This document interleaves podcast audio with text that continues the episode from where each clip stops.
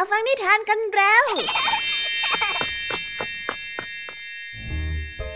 คุณกำลังรับฟังไทย PBS Radio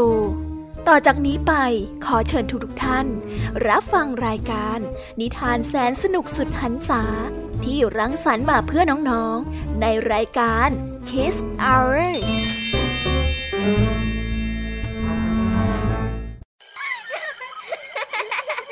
โรงเรียนเลิกแล้ว กลับบ้านพร้อมกับรายการ Kiss Hours โดยบรรยาชยโย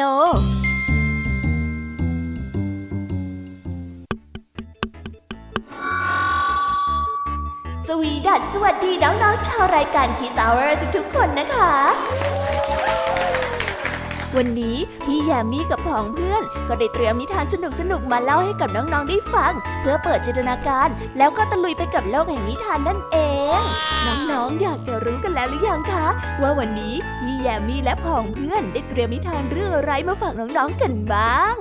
เอาละค่ะ เราไปเริ่มต้นกันที่นิทานของคุณครูไหว วันนี้นะคะ คุณครูไหวได้จัดเตรียมนิทานทั้งสองเรื่องมาฝากพวกเรากันค่ะ ในนิทานเรื่องแรกของคุณครูไหว มีชื่อเรื่องว่า ชาวนากับนกเขา ต่อกันได้เรื่อง หมาป่ากับกระต่าย ส่วนนิทานของทั้งสองเรื่องนี้จะเป็นอย่างไร และจะสนุกสนานมากแค่ไหน น้องๆต้องรอติดตามรับฟังกันในช่องของคุณครูไหวใจดีกันนะคะส่วนพี่แยมมี่ในวันนี้ไม่ยอมน้อยหน้าคุณครูไหวได้จัดเตรียมนิทานทั้งสามเรื่องสามรสมาฝากพวกเรากันค่ะ ในนิทานเรื่องแรกของพี่แยมมี่มีชื่อเรื่องว่า แพะอยากกินน้ำอัดลม ต่อกันในนิทานเรื่องที่สองที่มีชื่อเรื่องว่า รวิเศษจากนกน้อย และตามกันมาติดๆกับนิทานเรื่องที่สามที่มีชื่อเรื่องว่า แมงมุมใยทองส่วนนิทานทั้งสามเรื่องนี้จะเป็นอย่างไร จะสนุกสนานมากแค่ไหน น้องๆห้ามพลาดเลยนะคะ ต้องรอติดตามกันให้ได้เลยนะ ในช่วงของพี่แยมมี่เล่าให้ฟังค่ะ นิทานสุภาษิตในวันนี้ค่ะ ลุงทองดีกับเจ้าจ้อยก็ได้เตรียมสำนวนมาฝากพวกเรากันอีกเช่นเคย ซึ่งในวันนี้นะคะ มากันในสำนวนที่ว่า คอหอยกับลูกกระเดือกส่วนเรื่องราวและความหมายของคำคำนี้จะเป็นอย่างไร และจะสนุกสนานมากแค่ไหน น้องๆต้องรอติดตามรับฟังกันให้ได้เลยนะคะ ในช่วงของนิทานสุภาษิตค่ะ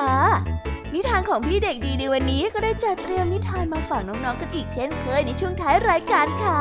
และในวันนี้นะคะ พี่เด็กดีได้เตรียมนิทานเรื่องไฮยีน่านักเต้นรำมาฝากกัน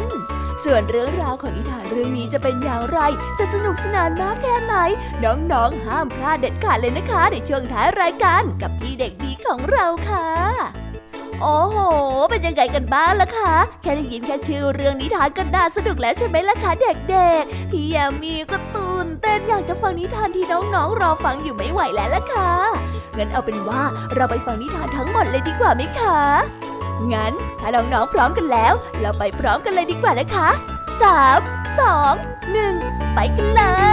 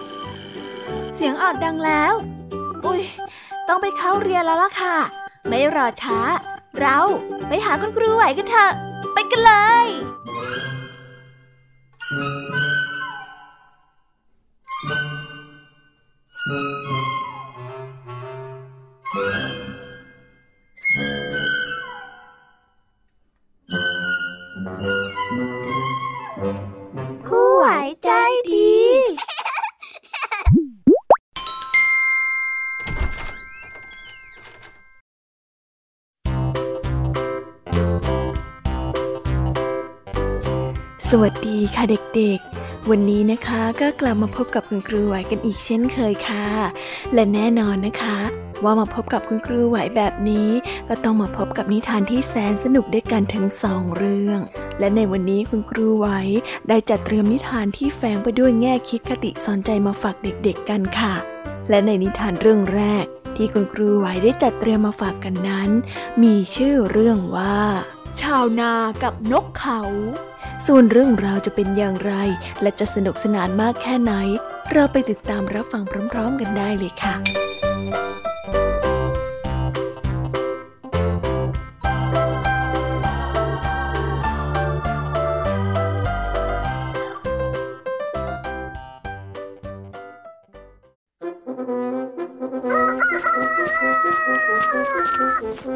ายหนุ่มคนหนึ่งเป็นคนยากจน มีอาชีพรับจ้างทำนาให้กับเพื่อนบ้าน เพราะเขาไม่มีนาเป็นของตนเอง เนื่องจากกำพร้าพ่อแม่ตั้งแต่ยังเล็ก เขานั้นทำนาทุกวันแต่ก็ได้ค่าจ้างเพียงเล็กน้อย พอกินไปวันๆเท่านั้น ไม่เหลือที่จะไปซื้อเสื้อผ้า หรือซื้อหาของสิ่งอื่นใดได้ เทวดาประจำท้องทุ่งนาแห่งนั้นได้เห็นว่าชายหนุ่มยากจนผู้นี้เป็นคนขยันขันแข็ง จึงเมตตาและประทานนกเขาวิเศษตัวหนึ่งให้แก่ชายหนุ่มชาวนาผู้นี้ ในเย็นวันนั้นที่เสร็จจากการทำนาแล้ว และกำลังจะกลับบ้านพอดี ชายหนุ่มต้องประหลาดใจที่ได้เห็นนกเขาตัวหนึ่งบินมาเกาะที่บ่าข้างขวาของตน ชายหนุ่มจึงได้นำนกเขานั้นกลับบ้าน และได้ทำกรงไม้อันสวยงามให้กับนกเขาได้อยู่อาศัย ชายหนุ่มนั้นได้ห้อยกรงนกเขาไว้ที่ริมหน้าต่างกระท่อมหลังน้อยของตน และได้หาเมล็ดข้าวโพด และเมล็ดงาต่างๆ มาให้นกเขากินเป็นอาหารทุกวัน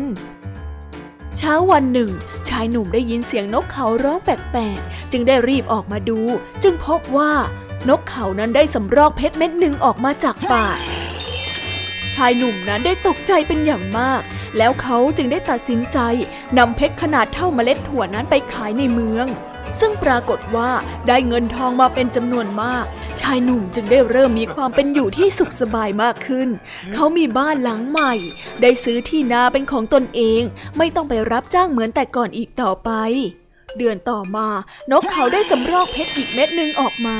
ชายหนุ่มจึงได้รีบนำไปขาย ได้ทองมามหาศาล และในเดือนนั้น ชายหนุ่มก็ได้แต่งงานกับหญิงสาวแสนสวย ซึ่งเป็นลูกของพ่อค้าใหญ่ในตำบลนนั้น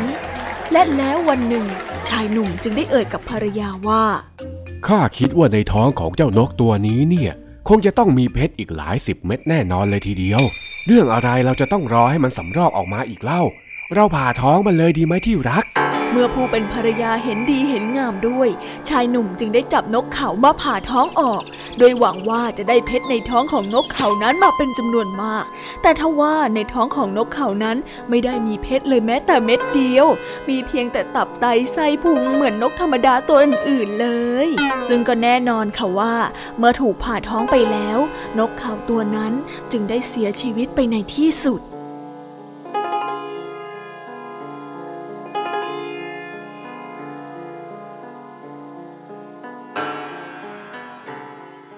นิทานเรื่องนี้ได้สอนให้เรารู้ว่า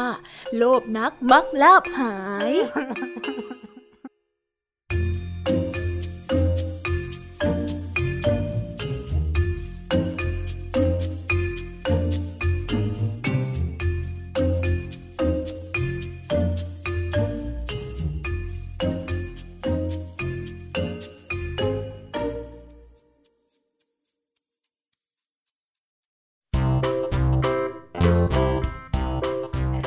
จบกันไปเป็นที่เรียบร้อยแล้วนะคะสำหรับนิทานในเรื่องแรกของคุณครูไหว เป็นไงกันบ้างคะเด็กๆ สนุกกันหรือเปล่าคะ ถ้าเด็กๆสนุกกันแบบนี้เนี่ย งั้นเราไปต่อกันในนิทานเรื่องที่สองของคุณครูไหวกันต่อเลยนะ ในนิทานเรื่องที่สองของคุณครูไหว คุณครูไหวขอเสนอนิทานเรื่องหมาป่ากับกระต่าย ส่วนเรื่องราวจะเป็นอย่างไร เราไปติดตามรับฟังกันในนิทานเรื่องนี้พร้อม ๆ กันเลยค่ะ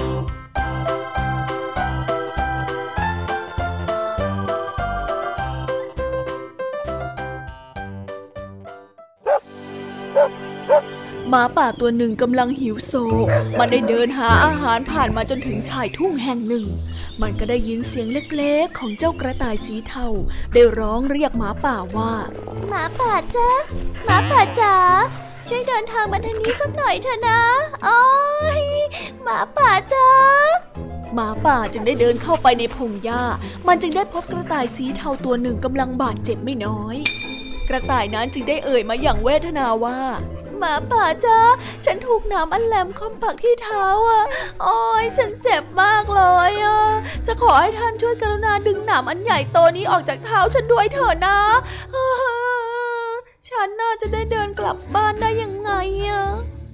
เจ้าหมาป่าได้ฟังดังนั้นก็ได้นิ่งมองดูเจ้ากระต่ายสีเทา ซึ่งตัวนั้นอ้วนพีอยู่ไม่น้อย เจ้าหมาป่าจึงได้พยักหน้าอย่างช้าๆ พลางก้าวออกมาหาเจ้ากระต่ายเคาะร้าย พลางเอ่ยขึ้นว่า น่าสงสารจริงๆเนาะเจ้ากระต่ายขี้เลเอ้ย เจ้าคงอยากจะพ้นทุกทรมานเร็วๆใช่ไหม เอาล่ะข้าจะช่วยให้เจ้าพ้นทุกสมใจเจ้าเดี๋ยวนี้ ว่าแล้วเจ้าหมาป่าก็ได้ตรงเข้าไปตะคุบเจ้ากระต่ายเคาะร้ายนั้นกินอย่างอร่อยอร่อย จนอิ่มน้ำสำราญในบัดนั้นเอง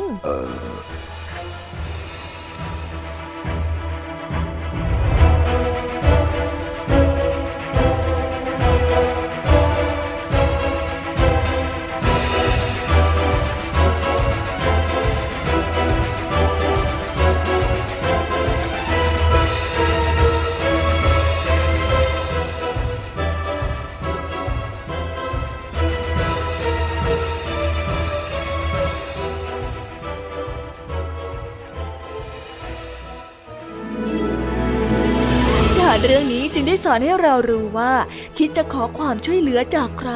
ต้องดูนิสัยและธรรมชาติของผู้นั้นเสียก่อน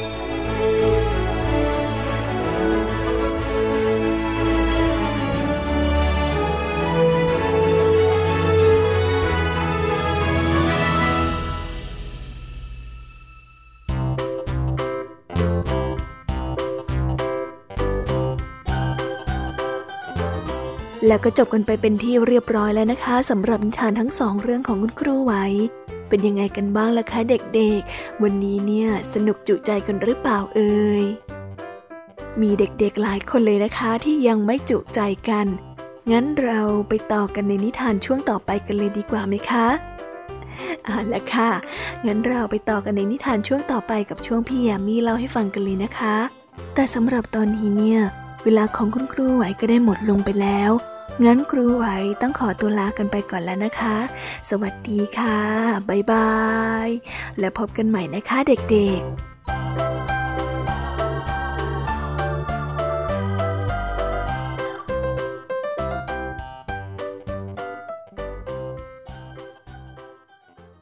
จัดใหญ่ให้เยอะ รายการสำหรับเด็กและครอบครัว จากไทย PBS ดิจิทัล Radio ทุกวันจันทร์ถึงอาทิตย์ จันทร์ถึงศุกร์8นาฬิกา รายการมัมแอนเมาส์16นาฬิการายการเสียงสนุก 17นาฬิการายการคิสอ้าววันเสาร์6นาฬิการายการนิทานสุภาษิต7นาฬิการายการพระอาทิตย์ยิ้มแฉ่ง8นาฬิการายการ Kiss Rangers 17นาฬิการายการ Youth Voice วันอาทิตย์ 6 นาฬิกา รายการนิทานคุณธรรม 7 นาฬิกา รายการพระอาทิตย์ยิ้มแฉ่ง 8 นาฬิกา รายการท้าให้อ่าน 17 นาฬิกา รายการเด็กรู้สู้ภัย และ 17 นาฬิกา 30 นาที รายการ Teen Space ส่งเสริมคุณภาพชีวิต สร้างเสริมความคิดและจินตนาการ กับไทย PBS ดิจิทัล Radio สถานีวิทยุดิจิทัล จากไทย PBS สบัดจินตนาการ สนุกกับเสียง เสริมสร้างความรู้ในรายการ เสียงสนุก ทุกวันจันทร์ถึงวันศุกร์เวลา 16 นาฬิกาถึง 17 นาฬิกา ทางไทย PBS ดิจิตอล Radio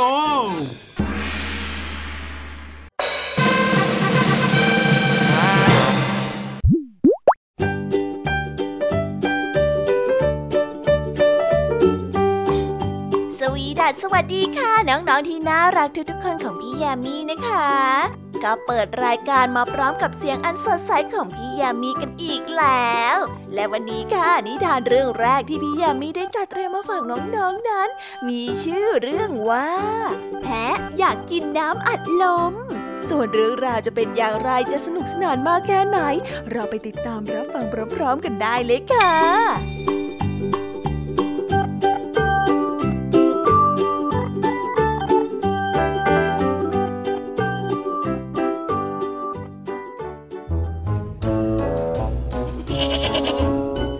ณฟาร์มเลี้ยงแพะแห่งหนึ่ง มีแพะตัวเมียตัวหนึ่งชื่อว่าโฟเลตมันเป็นแพะที่มักจะมีความคิดประหลาดประหลาดอยู่เสมอ ยกตัวอย่างเช่น อยากกินน้ำอัดลมทุกวันอาทิตย์ ทุกคนในครอบครัวของเจ้าของฟาร์ม จะนั่งรถออกไปหาอะไรดื่มกันที่ร้านเป็นประจำ ซึ่งตั้งอยู่ที่ริมแม่น้ำทุกครั้งที่พวกเขาออกไป เจ้าโฟเลตก็จะยืนมองอย่างมีความหวังว่าสักวันหนึ่งจะได้ไปกับพวกเขาด้วย มันฝันอยากจะได้กินน้ำอัดลมสักแก้ว แต่ก็ไม่เคยมีใครจะพามันไปด้วยสักคนเดียว เจ้าโฟเลตอยากกินน้ำอัดลมมาก มากจนไม่ยอมกินอะไรเลยมาหลายวัน มันนั้นผอมมาก ผอมจนไม่มีน้ำนมสำหรับเอาไว้ทำเนย เจ้าของฟาร์มแปลกใจมาก จึงได้ถามมันว่า อ้าว เป็นอะไรไปล่ะโฟเลตทำไมถึงไม่ยอมกินอะไรเลยเล่า ไม่หิวหรือยังไง หิวสิ ฉันน่ะเบื่อหญ้า แล้วก็น้ำจืดๆนั่นด้วย ฉันอยากกินอะไรอย่างอื่นบ้าง มันได้บอก แปลกจริง ๆ เลยนะแกเนี่ย ฉันน่ะไม่เคยเห็นแพะที่ไหนที่ไม่อยากกินหญ้ามาก่อน ว่าแต่ แกอยากกินอะไรล่ะ เจ้าของฟาร์มได้ถาม โอ้คือ ฉันอยากกินน้ำอัดลมน่ะ มันได้ตอบอย่างอายอายน้ำอัดลมเหรอ นี่แกรู้จักน้ำอัดลมด้วยเหรอ เจ้าของฟาร์มแปลกใจ รู้สิ ก็ฉันน่ะเคยได้ยินพวกเด็กๆ คุยกันว่า พวกเขาน่ะไปดื่มน้ำอัดลมกันทุกวันอาทิตย์ ที่ร้านริมแม่น้ำไง เจ้าโฟเลตได้ตอบ เจ้าของฟาร์มได้ยินก็หัวเราะพลางพูดขึ้นว่า อย่างนี้นี่เองฉันว่าแกคงจะไม่ชอบมันเท่าไรหรอกมั้ง แต่ถ้าหากว่าแกอยากกินเนี่ย เดี๋ยวฉันจะเอามาให้ชิมก็ได้ แล้วเขาก็ได้เดินไปที่บ้าน ไม่นานก็กลับมาพร้อมกับขวดน้ำอัดลม เขาได้เทลงไปในชาม แล้ววางเอาไว้ตรงหน้าของโฟเลตพอเห็นน้ำอัดลมแล้ว เจ้าแพะก็ได้รีบเลียอย่างดีใจ ชอบใช่ไหมล่ะ เจ้าของฟาร์มได้เอ่ยถามหูชอบชอบอร่อยมากเลยฉันชอบจริงๆนะ เจ้าโฟเลตได้ตอบอย่างมีความสุข แล้วทีนี้แกจะกินหญ้าได้หรือยังล่ะ เพราะว่าฉันน่ะต้องการนมของแกไปทำเนยนะ เจ้าโฟเลตลังเลอยู่ครู่หนึ่งก่อนจะตอบว่า โอ้คืออย่างนี้นะจ๊ะ ตอนที่เด็กๆคุยกันถึงน้ำอัดลมเขาก็ยังเล่าถึงร้านที่ไปด้วยว่า ที่นั่นน่ะสวยงามมากๆ ฉันก็เลยอยากจะไปบ้างนะจ๊ะอะไรนะ เจ้าของฟาร์มตกใจพอเห็นท่าทางผิดหวังของเจ้าแพะ เขาได้ลูบหลังของมันแล้วพูดว่า ฉันคงพาแกไปด้วยไม่ได้หรอก เพราะว่าคงไม่มีใครเขาพาแพะไปนั่งกินน้ำอัดลมในร้านอาหารกันหรอก เสียใจด้วยนะเจ้าโฟเลตเมื่อถึงเวลาอาหารค่ำเจ้าของฟาร์มก็ได้เล่าเรื่องนี้ให้กับภรรยาของเขาฟัง แล้วเธอจึงได้พูดว่าทำไมคุณถึงไม่พามันไปล่ะ น่าสนุกดีออกนะ เธอนี่ก็แปลกพอๆกับเจ้าโฟเลตเลยนะ ใครที่ไหนเขาจะยอมให้เราเอาแพะเข้าไปในร้านอาหารกันเล่า เจ้าของฟาร์มได้มองภรรยาของเขาอย่างแปลกใจ อ้าวแล้วทำไมจะไปไม่ได้ล่ะ คุณเคยเอาไปด้วยหรือฮือที่สุนัขยังเข้าได้เลย แล้วทำไมแพะถึงเข้าไม่ได้ เจ้าโฟเรตนะเรียบร้อยยิ่งกว่าสุนัขอีกนะ ดังนั้นเจ้าของฟาร์มจึงต้องยอมทำตามความเห็นของภรรยา ในวันอาทิตย์ต่อมาเจ้าโฟเรตจึงได้ขึ้นรถไปกับทุกคนด้วย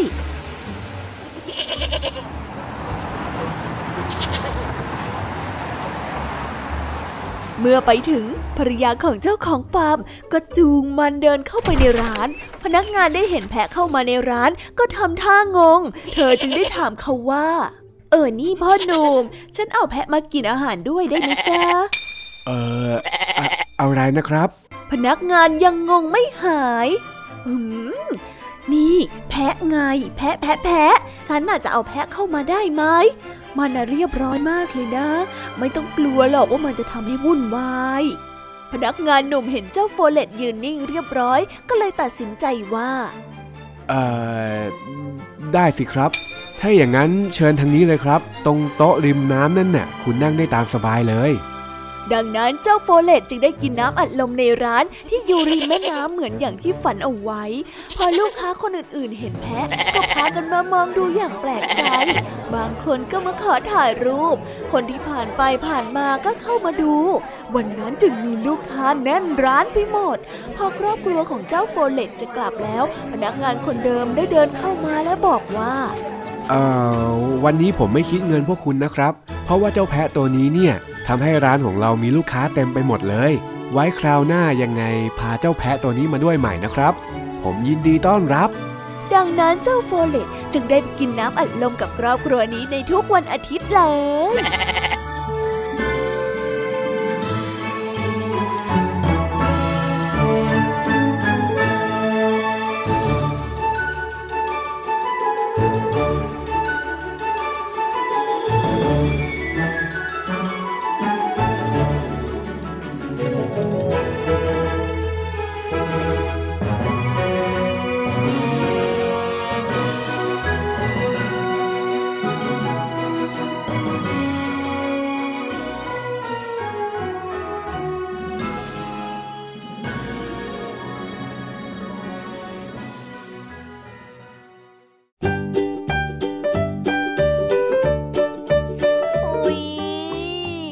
นิทานเรื่องแรกของพี่ยามีกันลงไปแล้วว่าเผลอแป๊บแป๊บเดียวเอ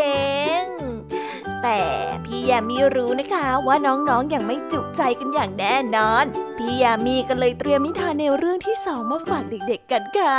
ในนิทานเรื่องที่สองนี้ มีชื่อเรื่องว่าพรวิเศษจากนกน้อย ส่วนเรื่องราวจะเป็นอย่างไร และจะสนุกสนานมากแค่ไหน เราไปรับฟังพร้อม ๆ กันได้เลยค่ะ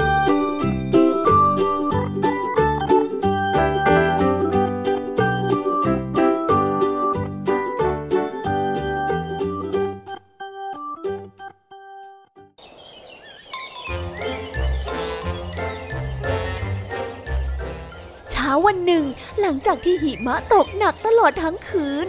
กามีได้รีบตื่นเตรียมตัวออกไปเล่นกับเพื่อนๆ แม่จ๋าแม่จ๋าหนูออกไปเล่นกับเพื่อนๆนะ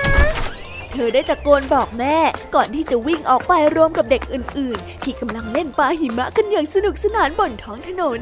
ซึ่งตอนนี้ได้กลายเป็นสนามเด็กเล่นไปแล้วกามีฮะกามีมาทางนี้มาทางนี้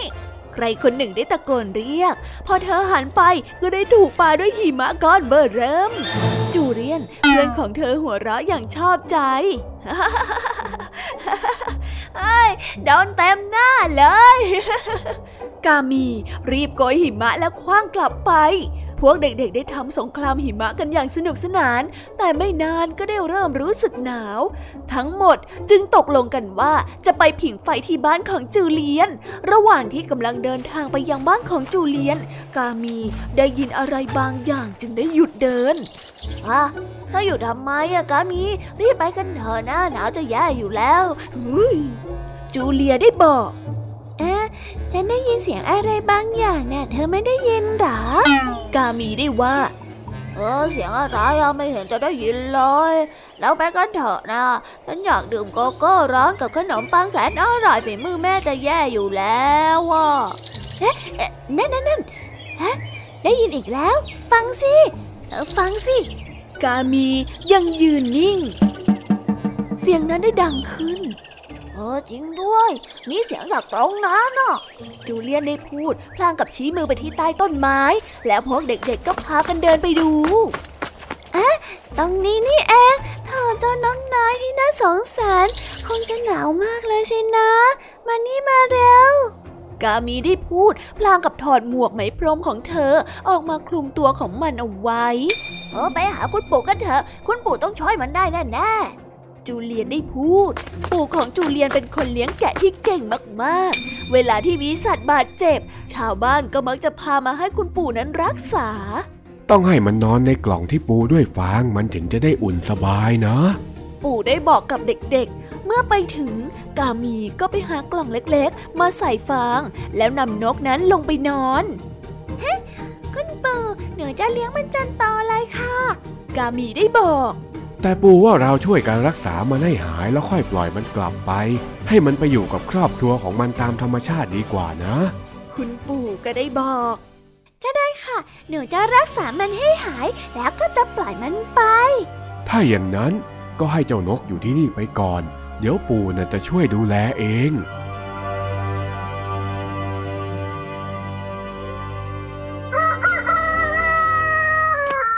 วันรุ่งขึ้น กามีได้รีบไปดูนกน้อยแต่เช้า เฮ้ เป็นยังไงบ้างจ๊ะเจ้านกน้อยสบายดีหรือยังอะเธอได้พูด พลางกับรูปขนอันอ่อนนุ่มของเจ้านกน้อยเบาๆ เกือบจะหายดีแล้วล่ะ ขอบใจเธอมากเลยนะที่ช่วยฉันเอาไว้อะมีเสียงได้ตอบเธอ กามีตกใจมาก เออเธอเธอเธอพูดได้เหรอ ได้สิทำไมฉันจะพูดไม่ได้ล่ะ นกน้อยได้กล่าว เออ แต่ฉันไม่เคยเห็นนกตัวไหนพูดได้มาก่อนเลยนะ อย่างมากก็แค่พูดประโยคซ้ำๆที่มีคนฝึกให้พูดนะไม่ใช่โต้ตอบกลับเหมือนมนุษย์อย่างนี้กามีได้บอก ก็เพราะว่าเธอน่ะไม่เคยคิดว่าจะคุยกับพวกฉันมากกว่าสินะ สิ่งมีชีวิตทุกอย่างบนโลกใบเนี้ยล้วนมีภาษาเป็นของตัวเอง เพียงแต่พยายามฟัง เธอก็จะได้ยินไง เจ้านกได้อธิบาย เออ แล้วเธอชื่ออะไรล่ะ กามีได้ถาม ฉันชื่อซิน แล้วเธอล่ะ มันได้ถามบ้างเฮ้ฉันชื่อกามีโอ้ฉันเคยเห็นเธอหลายครั้งแล้วล่ะ ตอนที่เธอเอาอาหารไปให้พวกน้องที่หิวโหยนะเธอเป็นเด็กที่ดีมากเลยนะ และเพื่อเป็นการตอบแทนที่เธอช่วยฉันไว้ ฉันจะให้พรพิเศษกับเธอได้สามข้อเธอโอเคไหม เจ้านกน้อยซินได้บอกฮะเธอจะทำยังไงอะในเมื่อเธอเป็นแค่นกตัวเล็กๆตัวหนึ่งแค่นั้นเอง กามีได้สงสัย แล้วใครบอกเธอล่ะ ว่าฉันเป็นแค่นกธรรมดาธรรมดาจริง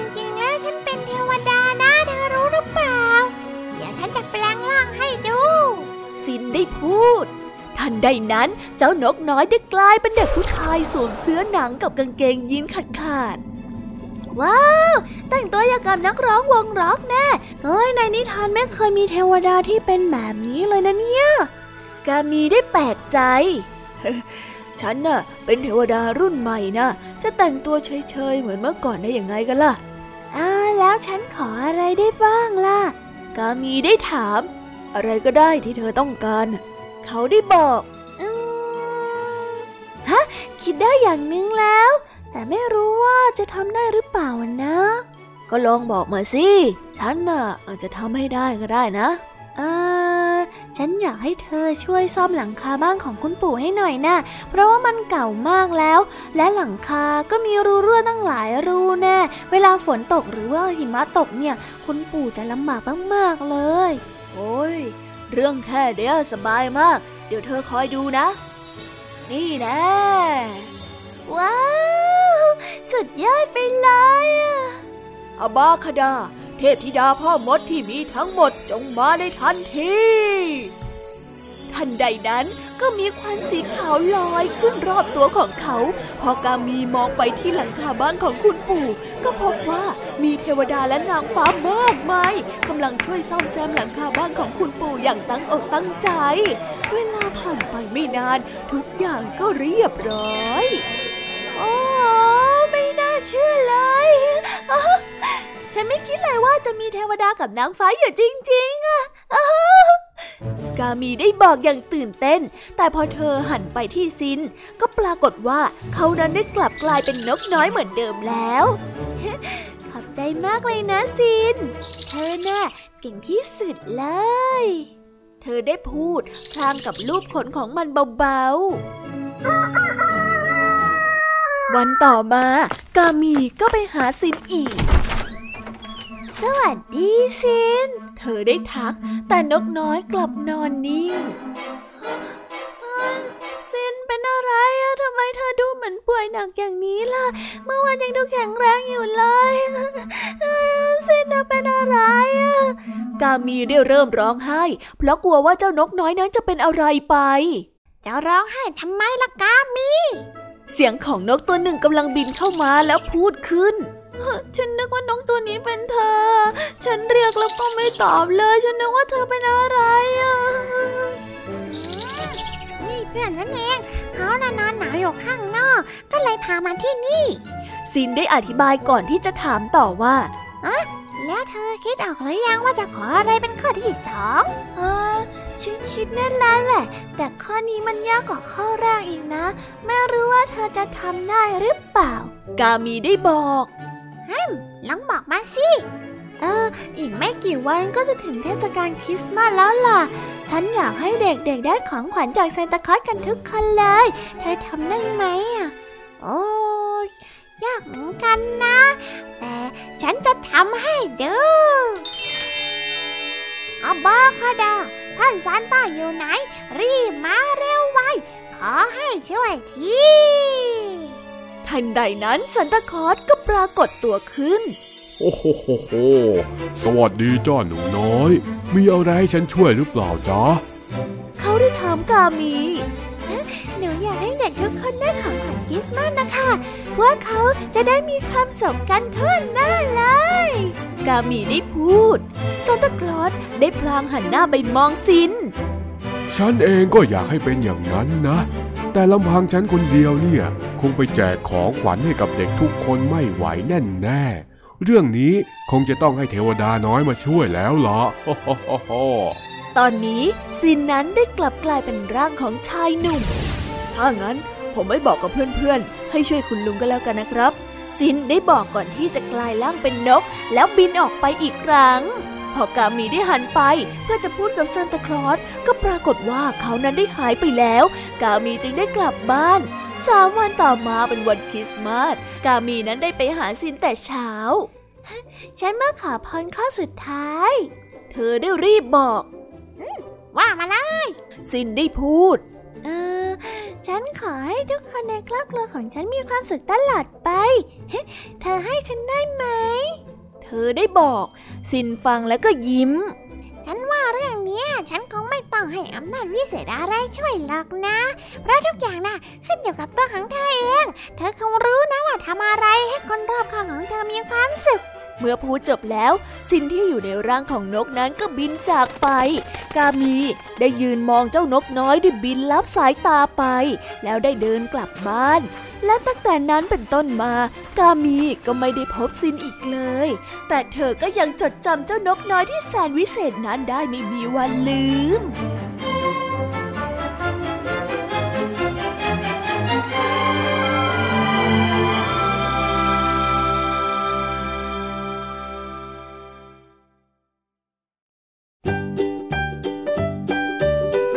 และแล้วก็จบกันไปแล้วนะสำหรับนิทานในเรื่องที่สองของพี่ยามี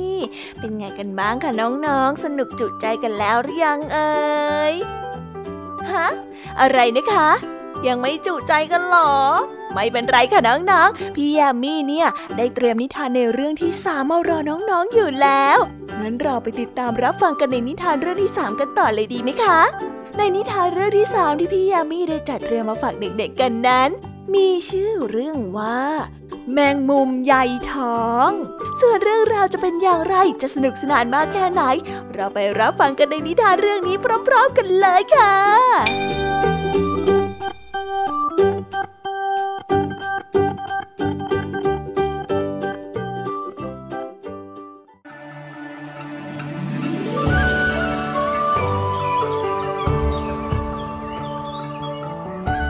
มงมุมตัวหนึ่งกำลังชักใยอยู่บนต้นไม้ต้นหนึ่ง ถ้ามองเผินๆก็เหมือนกับแมงมุมทั่วไป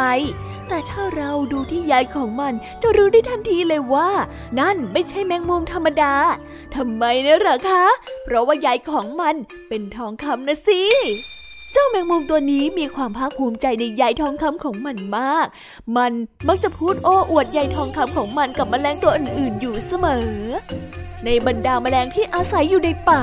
มีแมลงทับชรา ซึ่งเป็นคนที่เคารพนับถือของแมลงทั้งหลายอยู่ตัวหนึ่ง มันมักจะมาเตือนเจ้าแมงมุมอยู่เสมอว่า ให้เลิกนิสัยที่ขี้คุย และไม่ให้หลงตัวเองมากจนเกินไป แต่เจ้าแมลงมุมไม่เคยเชื่อฟังเลยแม้แต่น้อย แถมยังย้อนอีกว่า พี่ แกอิจฉาฉันละสิตาแก เห็นใยของฉันสวยกว่าปีกสีเขียวอีของแกน่ะ แกก็เลยมาทำเป็นว่าฉันใช่ไหมล่ะ ฉันน่ะรู้ทันหรอกนะ้า ดังนั้นแมลงทับชราจึงไม่เตือนอะไรเจ้าแมลงมุมอีกเลย ข่าวเรื่องใยทองคำของเจ้าแมลงมุมได้แพร่กระจายไปทั่วจนถึงในวัง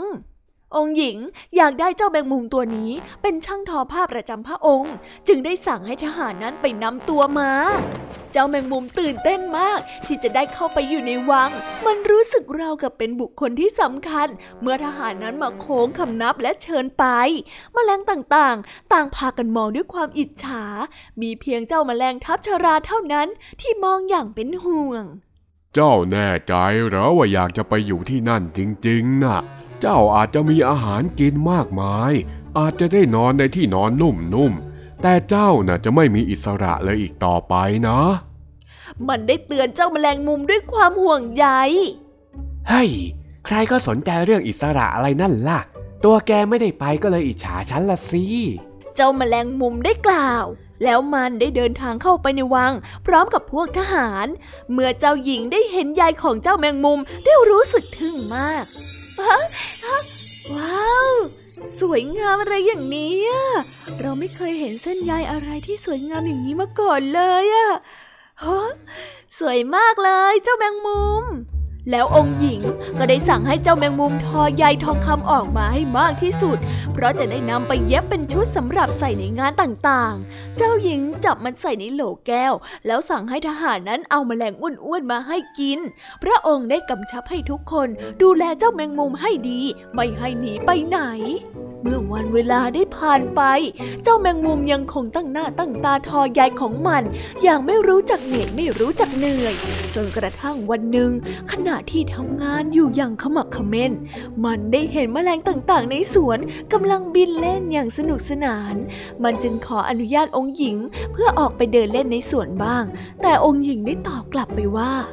ไม่ได้หรอก เจ้าแมงมุมตัวน้อย เจ้าน่ะมีค่าสำหรับเรามากเลยนะ เราจะปล่อยเจ้าออกไปไม่ได้หรอก ถ้าเจ้าไม่กลับมาล่ะ เฮ้ย ฉันก็แย่นะสิ หม่อมฉันไม่หนีไปไหนหรอกองค์หญิง แค่ขอไปเดินเล่นไปเดี๋ยวเดียวเท่านั้นเอง นะนะนะ เจ้าแมงมุมได้ว่าองค์หญิงได้ยืนกราน ดังนั้นเจ้าแมงมุมจึงต้องใช้ชีวิตอยู่ในโหลแก้วแคบๆนั้นต่อไป มันได้เริ่มนึกถึงคำพูดของแมลงทับชรา เฮ้ย ถ้าหากว่าเราเชื่อคำเตือนของเจ้าแมลงทับตั้งแต่แรก ก็คงไม่ต้องมาทนอุดอู้อยู่อย่างนี้หรอก เจ้าแมงมุมนั้นหมดหวังที่จะได้ออกไปใช้ชีวิตข้างนอก มันคิดว่าตัวเองนั้นจะต้องตายอยู่ในโหลนี้เป็นแน่ และไม่ได้กลับไปอยู่ในป่าอีกแล้ว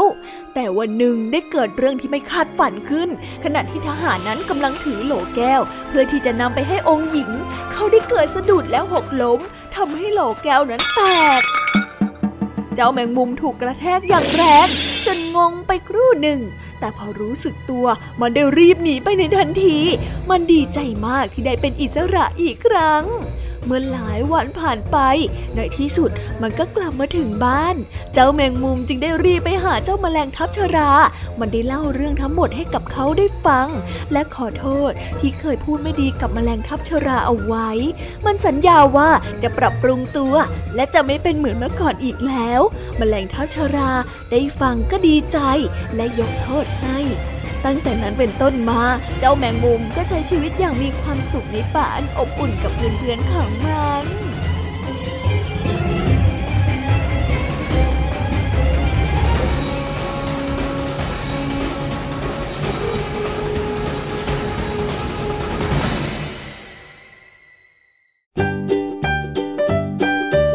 ว้าวว้าวว้าวก็จบกันไป เป็นที่เรียบร้อยแล้วนะคะสำหรับนิทานของพี่ยามีเป็นไงกันบ้างคะเด็กๆ ได้ข้อคิดหรือว่าคติสอนใจอะไรกันไปบ้าง อย่าลืมนำไปเล่าให้กับเพื่อนๆที่โรงเรียนได้รับฟังกันด้วยนะคะ แต่สำหรับตอนนี้เนี่ยเวลาของช่วงพี่ยมมีเล่าให้ฟังก็หมดลงไปแล้วล่ะค่ะพี่ยมมีก็ต้องขอส่งต่อน้องๆ ให้ไปพบกับลุงทองดีแล้วก็เจ้าจ้อยในช่วงต่อไปกันเลย เพราะว่าตอนนี้เนี่ยลุงทองดีกับเจ้าจ้อยอะบอกว่าให้ส่งน้องๆมาในช่วงต่อไปเร็ว อยากจะเล่านิทานจะแย่แล้วเอาละค่ะงั้นพี่แยมมี่ต้องขอตัวลากันไปก่อนแล้วนะคะ เดี๋ยวกลับมาพบกันใหม่บ๊ายบายไปหาลุงทองดีกับเจ้าจอยกันเลยค่ะ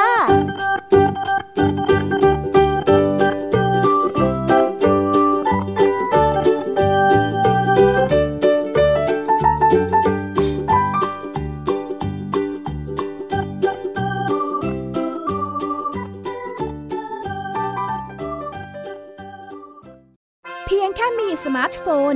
ก็ฟังได้ Thai PBS Digital Radio สถานีวิทยุดิจิทัลจากไทย PBS เพิ่มช่องทางง่าย ๆ ให้คุณได้ฟังรายการดีๆ ทั้งสดและย้อนหลัง ผ่านแอปพลิเคชันไทย PBS Radio หรือเวอร์ไบเว็บไทยพีบีเอสเรดิโอคอมไทยพีบีเอสดิจิทัลเรดิโออินฟอร์ทนเมนต์ for all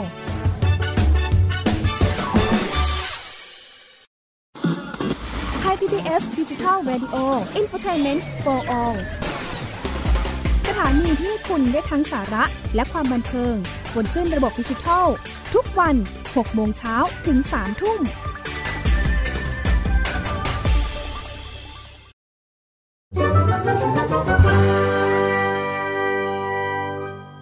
นิทานสุภาษิต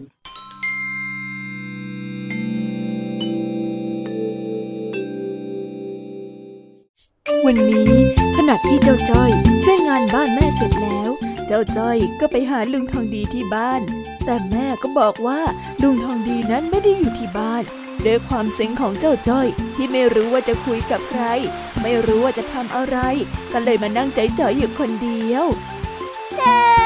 วันนี้ทำงานเสร็จแล้วงั้นจะไปหาลุงทองดีก่อนนะจ๊ะแม่อ้าวเอ็งไม่รู้เหรอว่าลุงทองดีเนี่ยเขาไม่อยู่บ้าน อ้าวลุงดีไปไหนเหรอเจ้าแม่ เมื่อวานก็ยังเห็นอยู่เลยนี่ อย่าบอกนะว่าลุงทองดีป่วยเข้าโรงพยาบาลอีกแล้วอะอืมไม่ใช่ไม่ใช่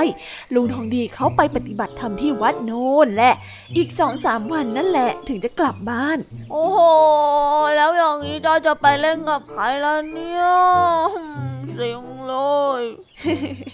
เจ้าจอย เอ็งนี่ก็พูดเหมือนลุงทองดีเป็นเพื่อนเล่นของเอ็งเลยนะ ก็ไม่ใช่อย่างนั้นหรอกจ้ะจอยก็แค่ ชอบไปฟังลุงทองดีเล่านิทานเฉยๆนะจ๊ะแม่ เออ จะว่าไปแล้ว เองกับลุงทองดีนี่ก็เหมือนกับคอหอยกับลูกกระเดือกเหมือนกันนะยังไงเหรอจ๊ะแม่จอยกับลุงทองดีกินเก่งเหรอจ๊ะโอ้ยไม่ใช่ไม่ใช่คอหอยกับลูกกระเดือกเนี่ยมันเป็นสำนวนไทยที่หมายถึงเข้ากันได้ดีจนแยกไม่ออกเลย ดูสนิทสนมกันอย่างน่าประหลาดเลยละจ้ะ อ๋อ อย่างนี้นี่เอง ก็ลุงทองดีคุยด้วยแล้วสนุกนี่นาจ้อยก็เลยชอบไปอยู่กับลุงทองดีหยอกจะว่าไปแล้วเนี่ย เองก็ดีใส่คล้ายๆ กับลุงทองดีตอนเด็ก ๆ เหมือนกันนะสนทะเลนแก่นแก้วเหมือนกันไม่มีผิดเลยจ้อยฮะจ้อยเหมือนลุงทองดีเหรอจ๊ะแม่ อืม ก็ใช่น่ะสิ เหมือนกันอย่างกับแกะเลยล่ะ ถ้างั้นตอนจอยแก่ไปจอยก็ต้องหัวล้านเป็นลุงทองดีนะสิจ๊ะไม่เอาอะโอ้ยมันก็ไม่ขนาดนั้นหรอกนะจ้าจอย เอ็งนี่ก็เวอร์เกินเหตุ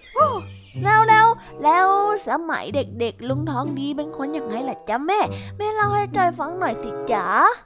อืม น่ะเหรอ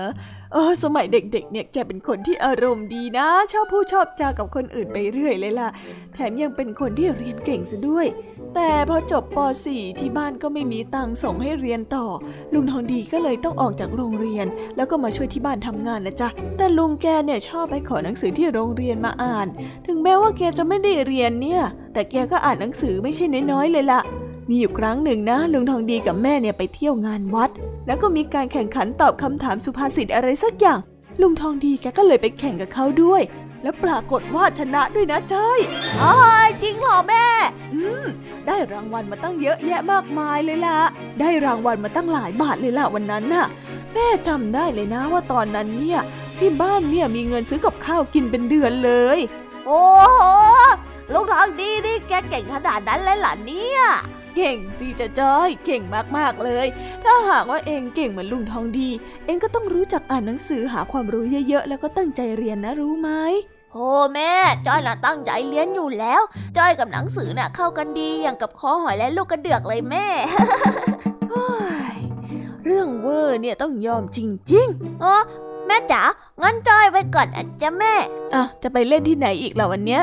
อย่ากลับบ้านดึกนะ โอ้ยจอยไม่ได้ไปเล่นไหนสักกันหน่อยจอยจะไปอ่านหนังสือหาดูสุภาษิตมาคุยกับลุงทองดีตั้งหากเฮ้ยจอยเนี่ยต้องเก่งเท่าลุงทองดีให้ได้เลยแม่มาแปลกแค่วันนี้ฮะกินอะไรเข้าไปผิดสำแดงหรือเปล่า เฮ้แม่ก็จอยอะเป็นเด็กขยันอยู่แล้วจอยไม่ได้ไปกินอะไรมาผิดสำแดงสักหน่อย จอยอะเล่นทุกวันจนเหนื่อยแล้วแหละ วันนี้จอยขออ่านหนังสือชิวๆดีกว่าจ้ะ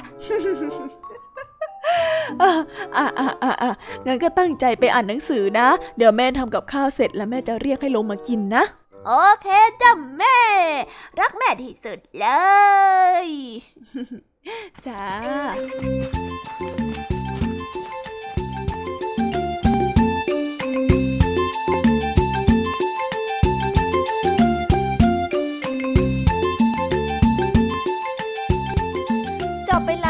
สำหรับนิทานสุภาษิตสนุกสนุกจากลุงทองดี และก็เจ้าจอยจอบปัญหาของเรา แต่เดี๋ยวก่อนนะคะน้องๆ อย่าเพิ่งรีไปไหนนะคะ เรายังมีนิทานแสนสนุกจากน้องเด็กดีมารอน้องๆอยู่แล้ว ถ้าน้องๆพร้อมกันแล้ว เราไปฟังนิทานจากพี่เด็กดีกันเลยค่ะ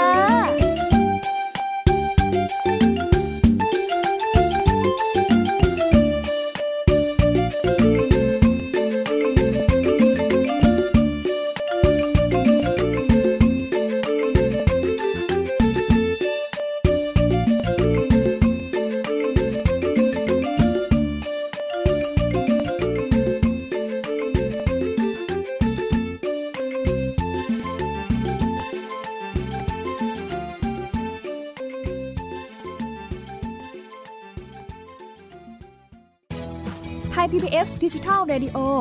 Infotainment for All สถานีวิทยุดิจิทัล จากไทย PBS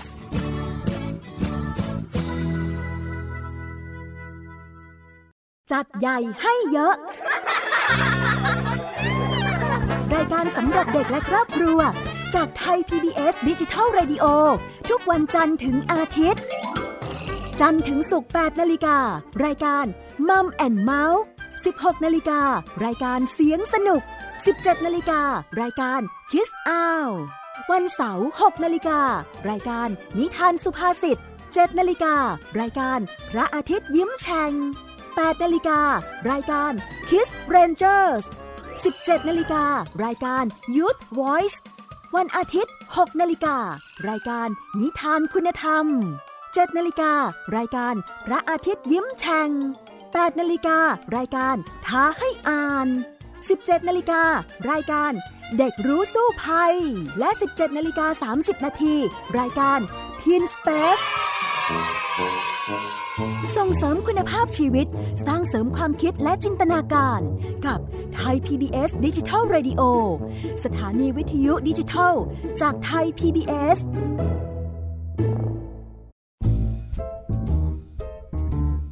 นิทานเด็กดี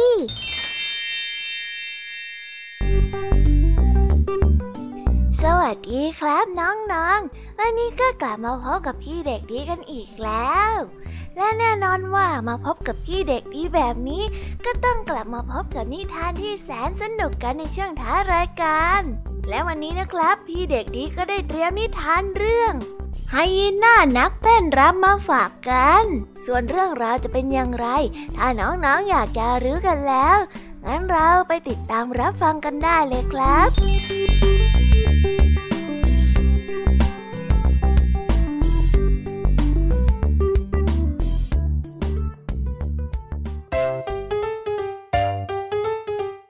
ทุ่งหญ้าสวรรค์หน้า มีไฮยีน่าสาวตัวหนึ่ง ชอบเต้นรำเป็นชีวิตจิตใจ เมื่อรู้ว่าฝูงช้างนั้นได้จัดงานเลี้ยงกลางฤดูร้อน ไฮยีน่าก็ดีใจ รีบไปถามช้างว่า งานเลี้ยงนั้นจะเริ่มขึ้นเมื่อไหร่ ช้างจึงได้บอกว่า งานเลี้ยงนี้จัดขึ้นสำหรับสัตว์ที่มีเขา นอ และงาเพียงเท่านั้น ผู้อื่นไม่เกี่ยว ไฮยีน่าจึงได้กลับไปด้วยความผิดหวัง เมื่อพระอาทิตย์ได้ตกดิน งานเลี้ยงจึงได้เริ่มต้นขึ้น เสียงดนตรีนั้นดังลอยแว่วมาทำให้ไฮยีน่านั่งไม่ติดที่เลย เธอได้เดินงดหงิดงุนง่าน เดินไปแล้วก็เดินมา เดินไปจนพบซากกวางที่ยังมีเขาสวยสมบูรณ์อยู่ไฮยีน่าได้เกิดความคิดดีๆขึ้น เธอได้ใช้ขี้ผึ้งติดกับเขากวาง แล้วเอามาแปะบนหัวไว้จนแน่น โอ้สุดยอดไปเลย คราวนี้ฉันก็ไปงานเลี้ยงเต้นลำได้แล้วล่ะมืนๆแบบเนี้ยไม่มีใครจับได้แน่นอนว่าเนี่ยไม่ใช่เขาของฉัน เฮ้ย ไปดีกว่าอยากจะแดนซ์แย่แล้ว แล้วก็เป็นเช่นนั้นจริงๆไฮยีน่าได้เข้า รำอย่างสนุกสนาน แต่อากาศนั้นร้อนอบอ้าวมากขี้ผึ้งที่ไฮยีน่าติดที่เขาเอาไว้ จึงได้ค่อยๆละลายออก เจ้าแรดน้อขาวได้เห็นเขาบนหัวของไฮยีน่านั้นงอนเงียนงอนเงียนจึงได้ร้องทักขึ้นว่าโอ้เธอขอโทษนะจ๊ะ ฉันว่าเขาของเธอมันดูแปลกๆนะคำพูดนั้นทำให้สัตว์ทุกตัวหันมามอง แล้วรู้ว่านั่นคือไฮยีน่า ฝูงช้างต่างกรูเข้ามาลุมล้อมไฮยีน่าเอาไว้ เจ้าไฮยีน่าเห็นท่าไม่ดีแล้ว จึงได้สลัดเขากวางทิ้ง แล้วรีบกระโจนแผ่นนี้ไป และได้วิ่งจ้ำอ้าวไปในความมืด ด้วยความอับอาย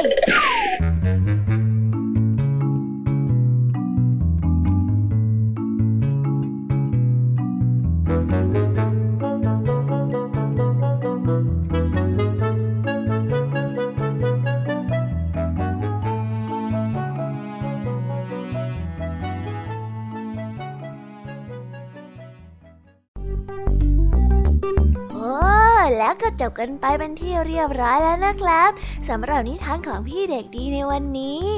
เป็นยังไงกันบ้างล่ะครับน้องๆ สนุกกันหรือเปล่าเอ่ยถ้าน้องๆสนุกกันแบบนี้ เอาไว้วันหลังพี่เด็กดีจะจัดเตรียมนิทานที่แสนสนุกแบบนี้มาฝากกันอีกนะครับ แต่สำหรับวันนี้เวลาของพี่เด็กดีก็หมดลงไปแล้ว พี่เด็กดีก็ต้องขอตัวลาน้องๆกันไปก่อน แล้วพบกันใหม่นะครับ สวัสดีครับ บายบาย เป็นเด็กดีของคุณพ่อคุณแม่นะครับ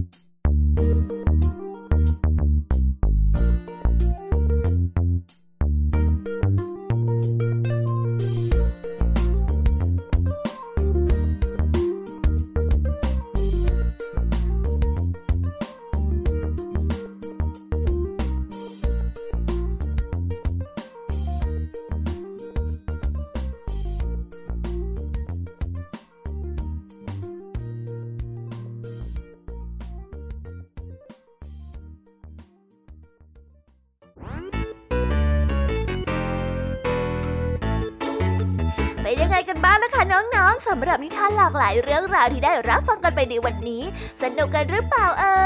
ย หลากหลายเรื่องราวที่ได้นำมาเนี่ย บางเรื่องก็ให้ข้อคิดสะกิดใจ บางเรื่องก็ให้ความสนุกสนานเพลิดเพลิน แล้วแต่ว่าน้องๆเนี่ยจะเห็นความสนุกสนานในแง่มุมไหนกันบ้าง ส่วนพี่ยามีแล้วก็พ่องเพื่อนเนี่ยก็มีหน้าที่ในการนำนิทานมาส่องตรงถึงน้องๆแค่นั้นเองละค่ะ แล้ววันนี้นะคะ เราก็ฟังนิทานกันมาจนถึงเวลาที่กำลังจะหมดลงอีกแล้วอะหอย ใคร ที่ฟังไม่ทันเนี่ย หรือว่าฟังไม่ครบ ก็สามารถไปย้อนรับฟังได้ที่เว็บไซต์ไทย PBS Radio หรือที่แอปพลิเคชันไทย PBS Radio ได้นะ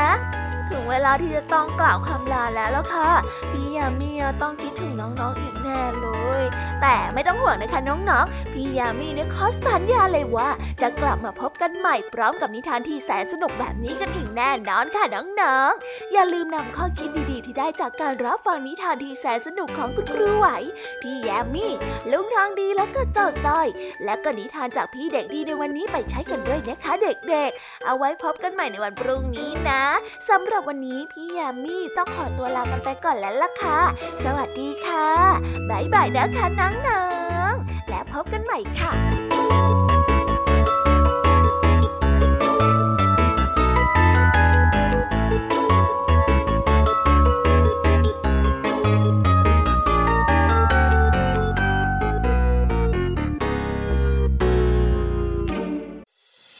ติดตามรับฟังรายการย้อนหลังได้ที่เว็บไซต์และแอปพลิเคชันไทย PBS Radio